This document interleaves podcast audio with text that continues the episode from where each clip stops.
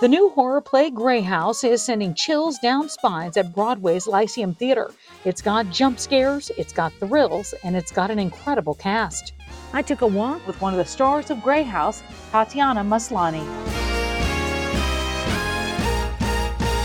Grey House. If someone hasn't seen it and wants to come see it, what are they what are they in for? I mean, personally, I like to give zero because I think, I mean, when I read this script, I didn't know anything about it and I was so blown away by it and so uh, surprised by every turn that it takes. But I guess I could set it up as being a couple crashes their car in the mountains and they wind up at this spooky house Okay. uh, with a family in it. And we get to know this family as uh, the play goes on. Do you find yourself in real life now a little jumpy as a result of doing this every night, or you know, however many times a week? I mean, I definitely have like gone towards a more horror-based um, intake of content. Like, I love watching horror movies, and I've read The Exorcist and The Shining, and sort of prep for this. So I'm definitely like leaning, but it's made me braver. I feel like I used to be afraid of the dark, and now I'm like, well, I'm like dealing with all these spooky things all the time, and now I feel feel pretty brave. What, what drew you into this when you first read it? Was there something in particular? Because this is a different kind of show for Broadway, really. Yeah, I think that was definitely part of it was that I'd never read something like this, nor had never seen something like this on Broadway. Um, and the script just surprised me, and it made me uh, ask more questions than I had answers for.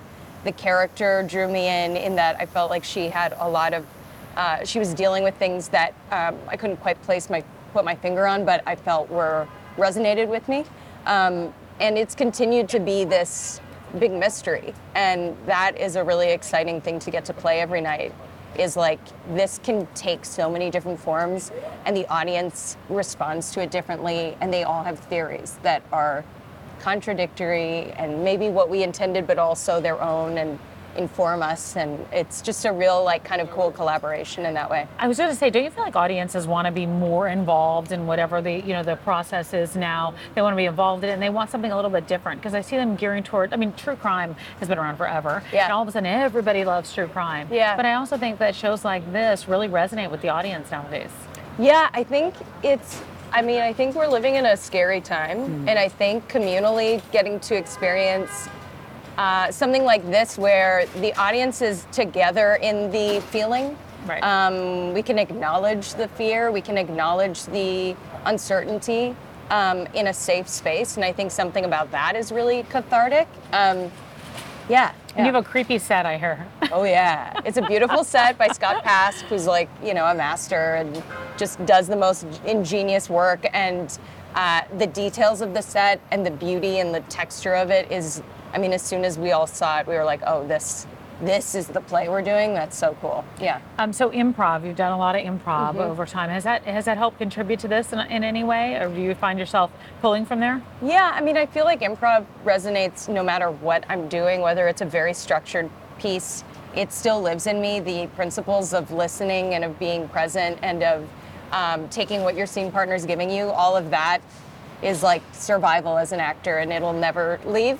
Um, and I think being in front of an audience too, just like knowing that there's a connection there and a transference there and like a communication that you're having every night's different. You know, some nights they really glom onto like the comedy because it's a very funny show too, and sometimes they're way more quiet and um, introspective, and that affects how we perform, and you know, it sort of becomes the conversation. What what does it do differently to your performance? I'm curious about that. Yeah, I mean, sometimes the energy of the audience is like you just ride it. Like Yeah. it's so easy and it just sort of happens and and then sometimes you know, they're wary or they're afraid or they're not sure what what's happening and so you play with that too and you sort of play with that tension and it does it does impact the performance it impacts the uh, the tone and all of that in probably ways that no one else would notice but i think as an actor it's just like working on you You said something about being present all the time, and I think like in a world where we have so much noise and social media and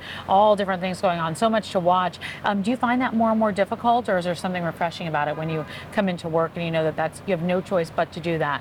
Yeah, I mean, I feel like it's a practice that I'm so lucky I get to experience through my work because outside of all the like other requirements, being on stage is just about being present and and I think that's what live theater does so beautifully and I think that's why people go to see live theater, especially see something that they that they haven't seen before and that they're not expecting. It makes the audience present as well. So again, it's like what a joy to get to do that, you know, because you're right. It's like we live in the noisy and like look where we are right now. Literally. Like we pass through Yeah. this to come to the theater and it's this sort of sacred space and yeah, very very fortunate to have that. Wonderful. Thank you so Yeah. much. I Thank you. it. Such a pleasure. Thanks for Such your a pleasure. question. Really. Yeah. Yeah. That's going to do it for this week's episode. Until next time, I'm Tamsen Fadal, and this is the Broadway Show Uncut.